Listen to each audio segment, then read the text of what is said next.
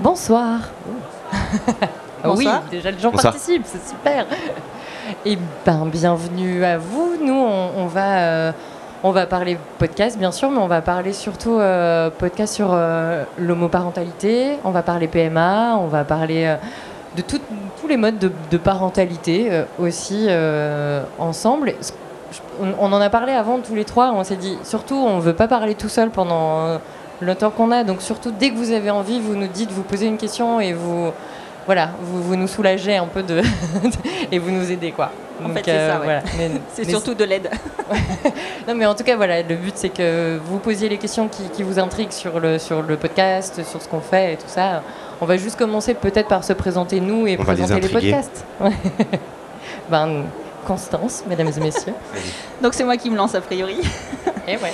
Donc moi je suis Constance, je suis euh, maman de quatre enfants euh, qui ont la chance d'avoir deux mamans. Donc moi je suis vraiment euh, à l'intérieur, on va dire, de, l'homoparentalité.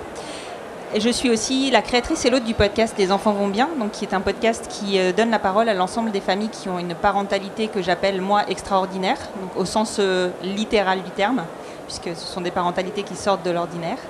Et mon podcast, a, mon podcast a vocation, la première vocation, c'était essentiellement bah, de présenter tous les parcours qui peuvent exister et de, de nous de nous ouvrir tous les choix possibles, en tout cas de faire des choix en conscience et éclairés.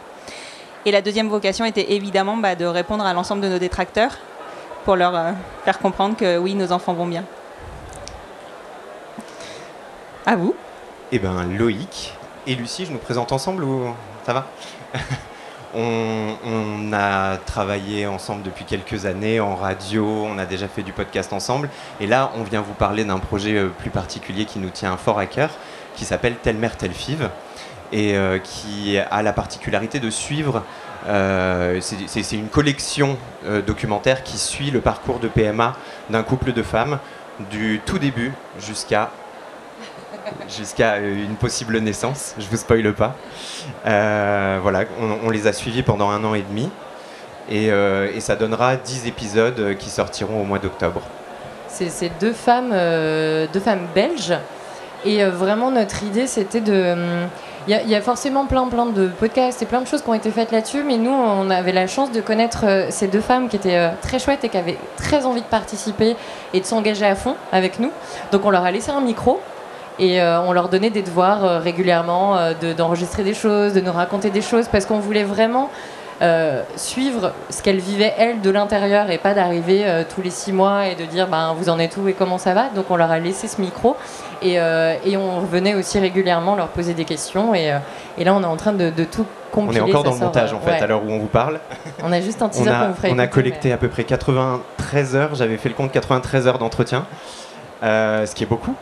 enfin, pas que d'entretien, des sons d'ambiance, de plein de choses, de tout leur parcours. Et on, essaye d'en faire une série donc, de 10 épisodes de 15-20 minutes, donc soit à peu près 3 heures euh, de, de, de- de documentaire que vous allez pouvoir binger en une soirée ou écouter euh, sur, sur des temps de transport. Et, euh, ouais, à chaque fois, on, a ces moments qui sont un peu off par rapport à juste une interview où on parle des grandes thématiques, du côté politique. Nous, on a choisi en fait d'essayer de normaliser au maximum ou de banaliser presque euh, cette histoire et puis de la raconter simplement comme une histoire d'amour, d'ovules et de paillettes. C'est la baseline de, notre podcast et de rendre ça euh, le plus simple possible en fait et, en- le plus attachant aussi euh, par rapport à- ce couple. Ce que moi j'ai trouvé chouette en nous réunissant, c'est que vous allez pouvoir avoir le point de vue euh, bah, de deux personnes qui ne sont pas homosexuelles, mais qui ont vécu un parcours euh, bah, par le biais de deux autres personnes homosexuelles. Et donc avoir ce recul et ce regard-là, et plus précisément en immersif. Et de, de mon côté, vous allez avoir le regard bah, post-naissance et euh, bah, le le- enfin, le- enfin, les parcours racontés euh, après, en fait. Donc Toi, là, vous allez... déjà immergé. hein. Ouais, je suis déjà immergée. Ouais, le- vraiment l'intégralité du, du début euh, C'est ça. À, à bien après quoi. Exactement. On va Euh, peut-être vous faire écouter des Ouais, extraits du coup. on- Est-ce que, est-ce que vous avez envie Euh, alors, On commence on va par toi, commencer Constance. par le podcast de Constance. Hop.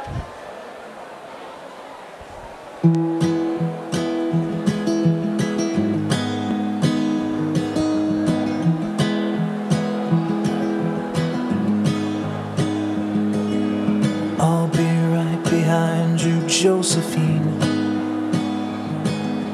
I won't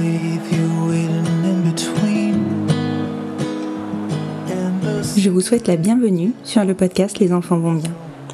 Ici, vous entendrez parler de PMA à l'étranger, de GPA, de conception artisanale, d'adoption et de bien d'autres termes qui accompagnent la conception de nos familles.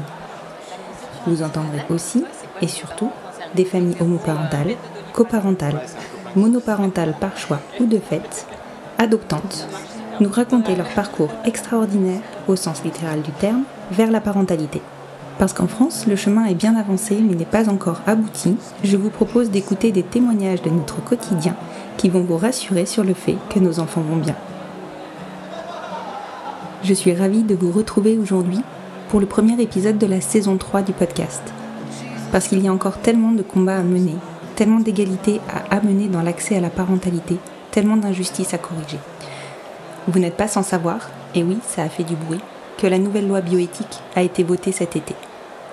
Nous n'avons pas encore la teneur de tous les décrets et attendons beaucoup de réponses. Mais ce que nous savons en revanche, c'est que la légalisation de la GPA a purement et simplement été évacuée des débats. Pourquoi? Parce que certains y voient le commerce du corps avant même de penser à la possibilité d'un acte purement altruiste. Parce qu'on pense à la place des premières concernées sans les laisser s'exprimer. Alors oui, oui, c'est possible de vouloir aider en mettant son corps à disposition sans contrepartie autre que de savoir que l'on va faire le bonheur d'une famille. Pour ouvrir cette saison 3, j'ai tenu à donner la parole aux femmes porteuses, par la voix de Virginie, et je l'espère de tant d'autres à venir, pour nous permettre à tous, et je l'espère à nos dirigeants, de faire des choix éclairés, en conscience, après avoir entendu des témoignages pertinents. Il est très clair qu'il faut légiférer, qu'il faut encadrer, qu'il faut arrêter de croire que la GPA sauvage n'existe pas et qu'il faut protéger et reconnaître ces familles. Je vous propose donc d'écouter le témoignage de Virginie, maman et femme porteuse belge, qui nous raconte ce choix généreux qu'elle a fait pour offrir une famille interdite à son frère. Je vous souhaite une bonne écoute. Est-ce que tu peux me raconter ce, ce jour-là? Parce que ça doit être un jour exceptionnel. Oui, oui, oui, c'était pas prévu. c'était pas prévu que ce soit ce jour-là. Voilà, je voulais pas l'annoncer euh, là comme ça, mais effectivement, j'en garde euh, et eux aussi un, un très très beau souvenir, euh, très émouvant. En fait, euh, donc euh, au mois de février 2020, on se rend chez de la famille à Nu. Donc c'est la, en fait c'est la sœur de mon papa qui est décédée et mon cousin. Enfin voilà, on était en famille, on, on parlait pas encore du coronavirus à, à ce moment-là. Et donc le, le, le thème de, de l'adoption vient, euh, vient sur la table. C'est ma tante qui commence à en, à en parler. Et donc euh, ben, Gaëtan et, Raphaël lui dit euh, que, l'adoption ça se passe mal, le, décret a changé, c'est difficile, ça dure longtemps, c'est lourd, euh, enfin voilà. Et donc ma tante dit mais quoi au niveau des mères porteuses, est-ce que vous avez continué à chercher? Pourquoi vous n'avez est-ce que vous avez demandé à un tel, à un tel, à un tel? Et donc elle cite des noms de, de, proches de filles dans la famille. Et elle, elle me regarde et euh, elle me dit Et toi, Virginie, euh, tu voudrais vraiment pas le faire pour. euh, Enfin. et là, je me dis Non, c'est pas vrai C'est le moment. Je vous laisse découvrir la suite demain sur toutes les plateformes de podcast.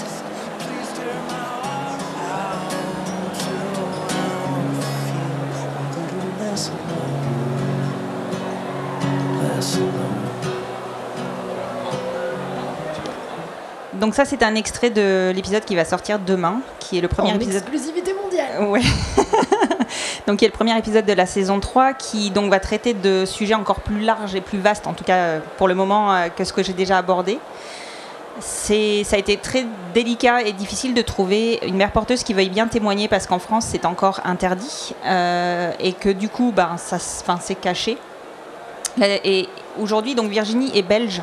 D'ailleurs on l'entend à son accent et c'est grâce à c'est grâce à un défaut dans la loi belge et même dans une parcelle de la Belgique qu'elle a pu euh, porter l'enfant l'enfant de son frère.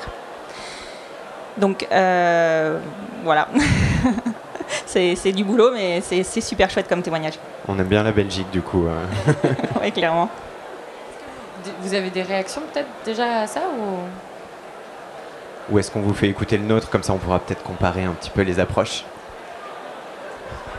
J'aimerais que la fécondation in vitro elle soit acceptée euh, de manière plus large dans la société euh, et euh, pour toutes les personnes qui en ont l'envie.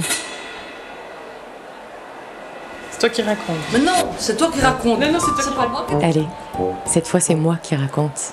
Moi c'est Lucie, je suis journaliste, je vais vous raconter l'histoire d'un couple qui va être une famille, une histoire d'ovules et de paillettes, l'histoire de Fiona et Katia. C'est une guerrière, quoi, pour moi. euh, elle affronte euh, le monde, quoi. C'est comme si elle euh, ressent pas qu'elle a des limites, quoi. C'est quand même une représentation de la maternité pour moi, Fiona. Elle est particulièrement drôle. euh, c'est hyper plaisant de la voir rire, donc ça donne envie de la faire rire, quoi. Katia, je t'aime. Sous le sable, le ciment. Elle chante aussi faux qu'elle s'aime fort. Euh, et j'ai vraiment l'impression que le chemin qu'on construit, c'est euh, un chemin qu'on co-construit vraiment euh, à deux. J'ai confiance en son évolution. Je sais que là où elle va, c'est quelque chose qui me plaît. J'ai autant foi dans le présent que dans le futur, et donc je me dis, euh, c'est bon, euh, plonge les deux pieds. quoi. Bienvenue dans notre maison. Elle plonge donc. C'est parti, mon kiki. C'est parti. Premier truc qu'elle a dit, c'est je suis prête. Et d'ailleurs, c'était très drôle parce que par contre, elle m'a dit, euh, par contre, maintenant on y va, on y va. Ouais, je fais une prise de sang ce matin et le test est positif, donc je suis enceinte. Elles se battent. Et elle me dit, ouais, ok, on va faire une écho interne. Et là, je vois que le cœur ne bat plus. Donc euh, là, je me dis, ok, il se passe un truc. Il y a des mots durs enfin, qui sortent à ce moment-là où t'entends euh, Katia qui dit euh, Moi je voulais porter la vie, maintenant je porte la mort. Parfois, elle s'écroule. C'est difficile de recommencer une nouvelle histoire sans toi et que j'ai du mal à me détacher de toi. Mais surtout, elle se relève. C'est sûr que je pense qu'on on sera des parents différents si on n'avait pas eu cette histoire. Ça, c'est certain. Euh, après, je sais pas si ça fait de nous de meilleurs parents, mais en tout cas, des parents plus conscients. Et elle recommence. De grossesse. Jour 2. Et moi, j'ai eu la chance de partager ça avec elle pendant de longs mois et de pouvoir le partager avec vous maintenant. Et pour tous les moments où je n'étais pas là, il y a ce micro qu'elles emportent partout, qui enregistre tout. Leur démarche, leur combat, leur rendez-vous, leur questionnement, leur quotidien. Et ça, jusqu'à l'étape d'après. Parce qu'en fait, il y a toujours une étape d'après. On arrête cette bande audio, on en lance une autre ou quoi Telle mère, telle five, un podcast intime et immersif à découvrir cet automne. Yes Voilà, vous êtes les premiers à découvrir euh, le teaser de Telle mère, telle fille, telle five. J'y arrive plus. J'espère que ça vous a plu. Euh, on, on a découvert un peu nos podcasts euh, respectifs aussi. Complètement. Et c'est vrai que moi, la bande-annonce euh, de votre podcast, et je vous l'ai dit tout à l'heure encore, je trouve qu'elles sont hyper attachantes rien que dans la bande-annonce et ça donne qu'une envie, c'est de c'est d'aller tout binger quoi. Bah, faut- faudra attendre octobre. Désolé. C'est long. Mais euh, ouais, c'est ce qu'on c'est ce qu'on a voulu. Enfin, on a essayé de, de, les, de, de les rendre les plus attachantes possibles. Nous, euh, On n'a on nous a pas- on n'a pas eu les forcer. Hein. on n'a pas eu à les forcer. Elles sont attachantes, c'est clair. Mais en tout cas, il y avait cette démarche. on est là pour parler un peu de politique puisqu'il est question d'engagement, donc on va le faire. Euh, en tout cas, de, de- d'effacer un petit peu l'aspect débat pour justement se concentrer sur leur, euh, leur histoire à elles et sur aussi la difficulté, tout, le parcours et tout- toutes les questions qui peuvent se poser auxquelles, quand on est extérieur à cette, euh, à cette problématique-là, on se doute même pas en fait que toutes ces questions se posent. Et à quel point c'est réfléchi, les questions de donneur, les questions de qui porte, les questions de... Voilà, les, essais, le- le- les questions financières aussi, enfin, le, rapport au corps médical, y a des choses qui sont parfois encore un petit peu euh, rétrogrades dans, la manière dont les hôpitaux traitent ces questions. Euh, tout ça, c'est des choses voilà, qu'on a voulu, euh, auxquelles on a voulu donner une importance un peu capitale dans, les discussions avec elles pour que, pour que le, drame, entre guillemets, la dramaturgie de notre récit euh, se situe là sur leur parcours à elles et qu'on évacue tous les débats euh, annexes. Et je vais même te dire, euh, les difficultés, elles sont, enfin, même pour nous en interne, elles sont compliquées. Enfin, elles sont vraiment présentes dans toutes les questions qu'on va devoir se poser. Et c'est pour ça que justement j'avais j'avais créé ce podcast aussi. Moi, il y a plein de, plein de questions auxquelles je n'avais pas de réponse, je n'avais même pas réfléchi. Et donc on a fait des choix euh, non éclairés euh, à des moments où on nous a demandé de choisir, euh, de cocher des cases. Et aujourd'hui, il y a des choix que je ne vais pas dire que je les regrette parce que non, c'est comme ça et que la vie est comme ça, mais j'aurais fait d'autres choix actuellement avec les informations nécessaires. Et c'est ce que je veux éviter en fait. C'est je veux vraiment que on ait toutes les informations possibles pour bah, que nos parentalités soient le plus simple possible. Peut-être que les choses évoluent aussi. Euh, Toi, toi tu nous avais dit que tu as des enfants qui ont entre 5 et 8 ans 6 et 8 ans 6 et 9. 6 et 9. Mais J'étais pas loin. t'es pas loin. Mais du coup, ça montre aussi peut-être que les choses évoluent rapidement Voilà. en termes d'information et tu, Ouais. tu y contribues euh, déjà, et on espère y contribuer après, euh, à- à- au, fait, au fait que les, les- les personnes qui sont concernées soient le mieux informées possible, le mieux outillées possible pour faire les bons choix au bon moment. Exactement, mais c'est clair que les choses évoluent et c'est ce que je passe mon temps à dire, c'est qu'il ne faut pas oublier de là d'où on vient. C'est pas très français, mais il y a, ma, ma première fille, elle est née. Elle est née il y a 9 ans. Il y a 9 ans, euh, ma femme n'avait aucune reconnaissance possible. Il n'y avait pas de, pas de mariage pour tous. Il y avait, il y avait rien. Clairement, il n'y avait rien. Il m'arrivait quelque chose. Ma fille était pupille d'État. Donc, euh, enfin, c'était dramatique. Et aujourd'hui, on en est à un point où malgré le vote de la loi sur le mariage pour tous, qui pour tout le monde a soldé les débats, en fait, pour tout le monde, euh, enfin tous les non concernés, on va dire, euh, qui dit mariage pour tous dit bah les enfants sont protégés puisqu'ils naissent dans un couple marié. En fait, c'est pas vrai. Nous, nos enfants ont beau naître dans un couple marié, derrière, il faut qu'ils aient une reconnaissance, il faut qu'on adopte nos propres enfants. À coup de déclarations, de témoignages de personnes qui ont une valeur pour le procureur de la République et euh, parfois même d'enquête de police. Dans quelle société on demande à des parents de prouver qu'ils sont parents par le biais de la police? Enfin, on en est quand même, on est quand même encore loin de l'idéal. Mais on a quand même cette possibilité de la reconnaissance via euh, bah, le mariage pour tous et donc l'adoption. Et puis maintenant, probablement avec la nouvelle loi bioéthique, peut-être que les choses vont se faire plus simplement. Donc on sait quand même d'où on vient, mais il y a encore beaucoup de choses à mener. Il y a un devoir de, de partage, en fait, je, trouve, parce qu'il n'y a pas de ressources. Enfin, quand, tu te poses des questions, tu te dis, bah, je fais quoi Je tape, euh, en gros, tu tapes sur Google et tu attends que quelque chose apparaisse pour t'aider. mais euh, de Et c'est pas le cas. de- Et voilà, et c'est ça. Et donc, je pense que. Et, et c'est sans prétention, etc. Mais de se dire, mais en fait, il y a un devoir de- d'archive ou en tout cas de, de documentation, quoi. De... C'est ça. Et clairement, pour moi, euh, aujourd'hui, le devoir de partage, il est énorme. C'est- je pense qu'on, enfin, toutes les mamans et tous les papas, enfin, toutes les mamans lesbiennes et tous les papas gays euh, se sentent ce devoir-là de partager. Parce que, enfin, c'est du militantisme ordinaire en fait, mais on se doit d'avoir euh, une, euh, d'être pédagogue en fait au quotidien, parce que je pense que la première question qui se pose quand on voit nos enfants avec deux femmes ou deux hommes, c'est qui est la maman ou qui est le papa. Donc bah, là, la deuxième, la réponse qui arrive, c'est nous deux. Et évidemment, les gens nous posent systématiquement la question de savoir comment on a fait. Donc c'est très intime, des fois c'est agressif, c'est énervant.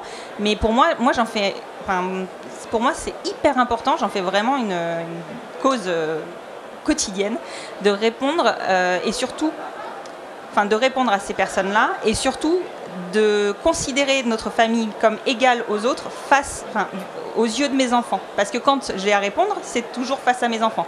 Si moi, je n'accepte pas ma famille, mes enfants ne pourront pas se sentir bien dans notre famille. Donc aujourd'hui, on doit complètement se sentir à l'aise avec ça et diffuser et véhiculer au maximum du positif sur nos familles. Ça se rapproche de, ce que nous ont dit Katia et Fiona euh, donc, euh, pendant, nos enregistrements, où au départ, alors la Belgique a un temps d'avance sur nous, donc en plus pour elle, la normalité est, encore différente, mais euh, elle nous disait au départ ne pas trop vouloir faire d'exemplarité, ou elle voulait le plus de normalité pour elle possible, et en fait, au fur et à mesure que leur parcours, euh, de- au fur et à mesure de leur parcours, quand elles ont rencontré des difficultés, elles se sont dit, ben en fait, on veut pas que notre enfant soit un porte-drapeau, mais on veut que, que ça serve pour plus tard. On veut Mais que ce soit ça. utile pour la suite. Et donc s'il faut, on le fera. Quoi. Et donc elles- elles- le- leur militantisme est arrivé euh, presque en cours de route. Quoi. Et, c'est ça que j'appelle du militantisme ordinaire parce que c'est au quotidien qu'on véhicule cette image-là, que nos familles sont belles, que nos, fa- nos enfants vont bien. Et la plupart des gens, en général, ils nous disent Mais qu'est-ce qu'elles sont épanouies? Ben, Elles sont sûrement autant épanouies que dans une famille hétéro dans laquelle les enfants seraient bien. Et, mais, mais voilà. Il faut le rappeler. Il faut, voilà, il faut, Faut le rappeler. justifier, quoi. c'est ça. C'est ça. Nous, on, on s'est posé euh, la question de notre légitimité d'aborder ces questions-là, en fait, parce que, euh, bah voilà, euh, je, je vends pas ce que. mais Loïc est un homme. Et, euh, et voilà, et, euh, un, un homme euh, hétéro, moi je suis une femme hétéro, donc on veut se dire eh, quelle légitimité on, légitimité on a pardon, de s'emparer de ces questions-là?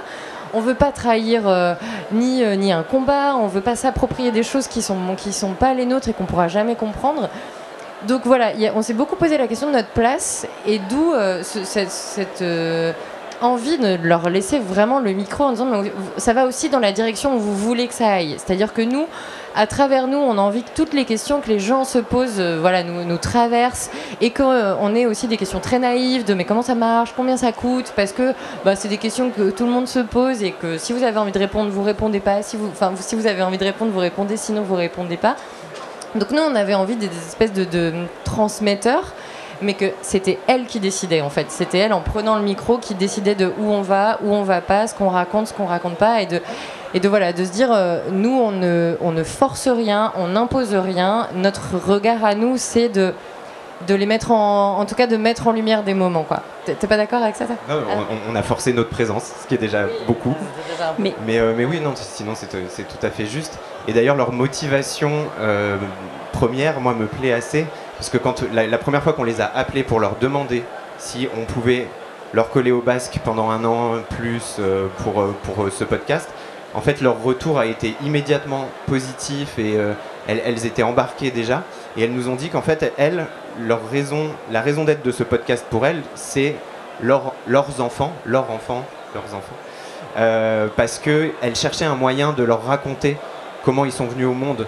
Euh, tout simplement, elles se demandaient si elles devaient écrire euh, un, livre, un carnet de bord. euh, voilà, elles cherchaient un moyen. Et nous, on est arrivé avec cette proposition de podcast et elles ont dit, ben, ok, en fait, c'est notre, c'est notre message à nos futurs enfants, quoi. D'ailleurs, elles n'ont pas exactement le même, pardon. mais Fiona a vraiment cette histoire de dire mais on a envie de te raconter à quel point tu étais désirée. Et, euh, Cathy avait aussi ce truc en disant en fait, euh, on, vit tous le même. Quand on fait une FIV, quand on, rentre dans un parcours de PMA, on rencontre tous les mêmes problèmes. Enfin voilà, hétéro ou pas, enfin voilà, femme seule, alors peut-être pas totalement, il y a des questions qu'on n'aborde pas. Mais euh, ok, on est tous pareils, on rencontre tous les mêmes galères quoi. Il y avait un, un peu ça euh, aussi dans leur motivation. Mais pour rebondir sur ce que tu disais sur euh, votre rôle, pour moi, votre rôle, il est essentiel. Votre rôle, il, va être enfin, il est de vulgariser et de normaliser nos, nos combats et, nos parcours. Et pour moi, enfin, vous avez un vrai rôle d'allié. Aujourd'hui, justement, vous avez de la légitimité parce que vous, avez vous allez apporter ce regard extérieur et par le biais de votre normalité, vous allez apporter de la normalité à nos combats. Et pour moi, c'est vraiment essentiel. C'est à mener quoi. Et pour rebondir, du coup, pardon, pour rebondir sur le fait que elle disait que nos enfants sont désirés, avec tout ce par quoi on passe, clairement, je, le premier, je défie quiconque de dire que nos enfants sont pas désirés, ne sont pas aimés. Je pense que aujourd'hui, c'est la meilleure preuve de l'amour qu'on porte à nos enfants. Bah, on en discutait juste avant. Tu as rencontré des personnes qui, ont, pendant 8 ans, ont, ont essayé d'avoir un enfant. quoi. Euh, 8 ans. Et avec un super happy end qui n'est pas euh, le parcours euh, PMA. Mais écoutez le podcast numéro. Voilà. On a une question.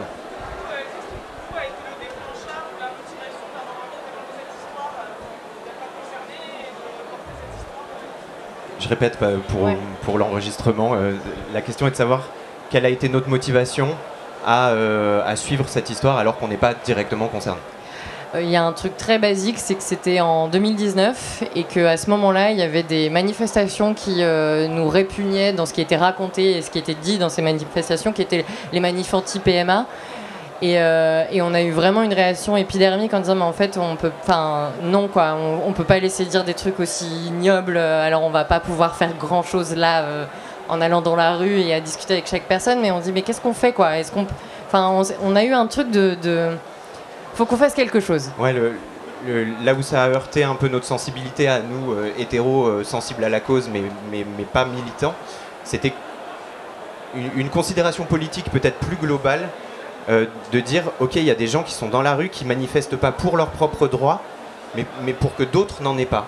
Et ça, pour moi, c'était une, première, pour nous, et, et ça a été un peu, un peu choquant. Voilà. Et puis après, il y a, un truc tout simple euh, en journalisme, c'est l'accès à la source d'information. Et il se trouve qu'on avait la possibilité de raconter cette histoire au plus juste. Donc on s'est dit, il faut qu'on le fasse. Mais euh, pour, pour, euh, vous retracer un petit peu l'histoire euh, avec Katia et Fiona, euh, moi, Katia, je la connais depuis euh, 12 ou 13 ans. On a fait un semestre d'études à l'étranger euh, en Corée du Sud en 2008. Voilà.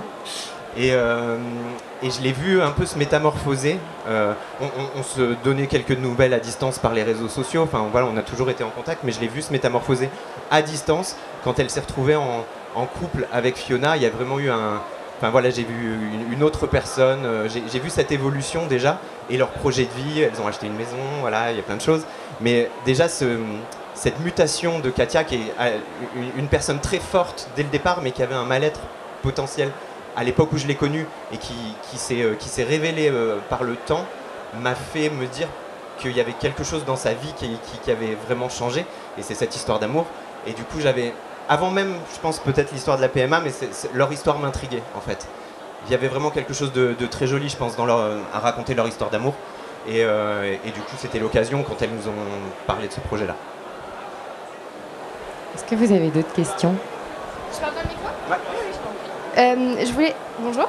Je voulais savoir euh, comment on fait après pour que ces podcasts euh, arrivent à toucher un public qui est justement pas sensibilisé par ces causes-là, euh, qui soit pas forcément militant ou tout simplement pas du cercle LGBT. Et, comment voilà, on permet de, de faire entendre ces histoires et de normaliser ça auprès des autres qui seraient peut-être en train de manifester dans la rue, justement. Vas-y, Constance.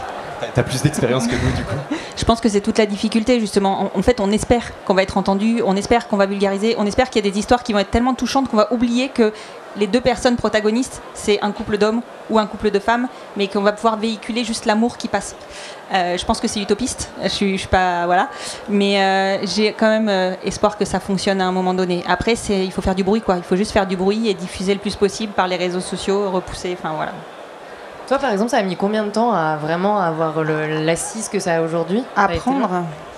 Bah, le podcast, il a deux ans, presque deux ans, et je dirais que la première année a été un peu. euh, ouais, c'était intime, on va dire, sur la première année. Et la deuxième année, je pense que j'ai eu des témoignages, mais particulièrement celui de ma fille, qui a beaucoup. euh, qui a touché en fait tout le monde, parce que c'était un enfant qui parlait, et que les enfants, bah, c'est quand même nos meilleurs ambassadeurs. Aujourd'hui, c'est eux qui vivent dans nos familles, et c'est eux qui sont quand même capables de dire si oui ou non ils vont bien. Et celui-là, je crois que ça a vraiment été le, celui qui a, qui a fait grimper les audiences. Il a été repoussé beaucoup par d'autres podcasts qui étaient beaucoup plus gros et qui n'étaient pas du tout concernés par le sujet, enfin qui étaient concernés par le sujet de la parentalité ou de la maternité, et, mais, qui faisaient donc complètement abstraction de la famille dans laquelle était cette petite fille. Et c'est ça en fait que, que je vais arriver à faire aussi, c'est que on est une famille, point. Quelle que, quelle que soit sa composition, on est une famille. En fait, nous, on avait aussi un peu ça au début. On s'est dit, ben, on va parler euh, effectivement d'un couple, on va parler d'homoparentalité, et en fait très vite on s'est dit mais non, enfin on parle d'histoire d'amour, on parle d'histoire de, parents, de coparentalité, en fait c'est des, et l'évidence elle vient aussi un peu toute seule, et c'est comme ça qu'on se dit qu'on on- on touchera ben voilà des, gens amoureux, euh, des gens qui ont envie d'enfants, des gens aussi peut-être mais qui n'en veulent pas, mais qui comprennent, qui ont envie de savoir ce que traversent ces gens qui, ont envie d'enfants, donc voilà c'est en tout cas avec cette idée là que en fait ben c'est normal qu'on sortira aussi euh, de peut-être quelque chose de, plus intimiste. Après, nous, pour la diffusion, on peut pas trop s'avancer parce qu'on on les a pas sortis. Bah, on, a une idée sur la question pour, euh, apporter une réponse euh, théorique mais, mais, mais concrète. Euh, en fait, euh, on, a fait un constat euh, équivalent avec Constance, c'est qu'on voulait ne pas s'adresser à une communauté. On voulait que c'est ton podcast, tu me dis si je me trompe, mais comme le nôtre, euh, vise un public le plus large possible. Et le, militantisme est là dans le fait d'aller chercher des gens qui sont éloignés de ces problématiques et soit de les y intéresser, soit de les convaincre. Donc à partir de là, euh, comme tous les podcasts, ça repose sur une communauté de, supporters, on va dire. Mais euh, les relais médiatiques ont aussi leur rôle à jouer. Et nous, on va beaucoup aller chercher de ce côté-là. Justement, on, est originaire de Lyon, donc on a une communauté euh, euh, qui est plutôt sensible aux questions LGBT euh, à Lyon qui nous soutient. Et puis au-delà de ça, on va chercher des médias qui, s'attaquent au grand public et qui nous permettent potentiellement d'aller cibler ces gens justement qui peuvent s'intéresser à l'histoire avant de s'intéresser au militantisme derrière. D'autres questions? Je sais pas, par exemple, pourquoi vous vous êtes venu euh, ici? Qu'est-ce qui vous Non, mais voilà, est-ce que c'est par militantisme? Est-ce que c'est par simple curiosité? Est-ce que, euh, est-ce que vous avez envie de nous raconter? Non, les deux. Mais euh, moi, je voulais juste poser une question parce que ça, il y a un truc qui résonne en moi, c'est par rapport à l'école et au sujet des enfants. C'est moi quelque chose qui m'inquiète parce qu'à partir du moment où on est différent, ça pose problème. Et euh, moi, c'est ce qui me touche. Moi, je suis père. Euh, mes enfants sont métis, ils n'ont jamais eu de problème. Mais bon, s'ils étaient métis et en plus gays, lesbiennes, enfin bon, là, ça débordait quoi. Donc euh, voilà, moi c'est un truc qui me, je, me- pose la question. Moi je suis militant LGBT et, euh, et puis c'est pour ça que je suis là ce soir. Merci en tous les cas et l'éducation, l'éducation, l'éducation et on y arrivera. C'est ça. Alors déjà, merci. Merci d'être militant LGBT, parce que ça nous aide au quotidien quand même, faut être clair. Euh, pour répondre à votre question, euh, avant d'éduquer les enfants, il faut éduquer les parents. Et c'est évidemment pour ça que les podcasts, à mon avis, ont un sens. euh, parce que les enfants, ce sont... Enfin, moi, je le vois au quotidien avec mes enfants. Leurs copains, ils ne se posent pas de questions. On leur dit, elle a deux mamans. Elle a deux mamans, très bien, c'est comme ça. Le schéma, il est acquis, il est ancré. Mais le discours qu'il y a à la maison derrière, c'est peut-être pas forcément le bon. Donc l'idée c'est d'éduquer le plus possible les parents. Après oui clairement on s'attend à ce qu'il y ait des problèmes à l'école. Pour le moment moi j'en ai pas, elles ont 9 et 6 ans, ça se passe plutôt bien. Après je sais pas. Alors les instits ça ça va ça dépend en fait. C'est vraiment propre à chacun. Les miennes sont dans une école privée catholique donc ça coince un peu parfois.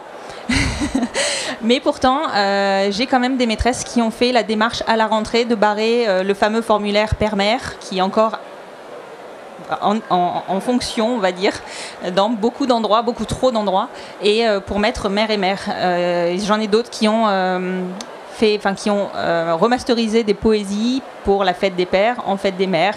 J'en ai qui ont fait des comptines exprès avec deux mamans. Enfin, et malgré malgré le fait que ce soit une école très catholique et vraiment pas forcément hyper ouverte sur l'homoparentalité. Je pense qu'on est les seuls sur tout l'ensemble scolaire. Elles ont fait l'effort. Et les maîtresses nous le disent, elles voient que les enfants sont hyper épanouis. Et l'année dernière, on a eu un super compliment. Elles nous ont dit que c'était les plus équilibrés des classes qu'elles avaient eues. Pour moi, c'est très parlant. En fait, c'est comme ça qu'on milite et qu'on véhicule du positif. Du coup, euh, pour répondre à ta question, nous on est venus parce qu'on a un projet de parentalité à moyen terme. Et euh, à titre personnel, je pars de très loin parce que pour moi, il y a trois ans, c'était impossible de fonder une famille sans père. Et depuis trois ans, bah, c'est grâce à des contenus comme ce que vous faites. Donc j'en profite pour vous remercier euh, que j'apprends plein de choses, que j'écoute des témoignages et que aujourd'hui ça se concrétise vraiment. Donc j'en profite pour vous remercier parce que plus que raconter des histoires, vous donnez de l'espoir et vous donnez de la visibilité. Donc euh, voilà, je voulais rencontrer les gens qui font ça. Merci, ça fait plaisir. Bon courage dans votre parcours. Oui, bon courage et surtout merci parce que c'est ce genre de témoignage-là qui nous donne envie de continuer. Il faut pas se mentir, on, est, on fait ça quand même un peu tout seul dans notre coin et c'est la communauté en elle-même qui, nous booste quoi, au quotidien. Donc merci pour ce genre de témoignage.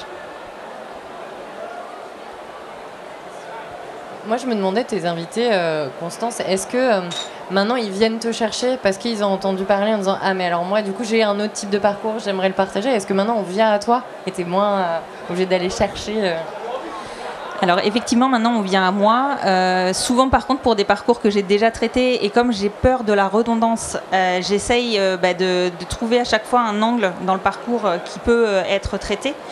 Euh, mais je, vais, je continue à aller chercher parce que je vais chercher. Enfin, en fait, je- comme je te le disais tout à l'heure, j'ouvre énormément les sujets et au fur et à mesure des saisons, je me rends compte qu'il y a encore beaucoup de sujets qui ne sont pas traités, chose que je ne pensais pas initialement.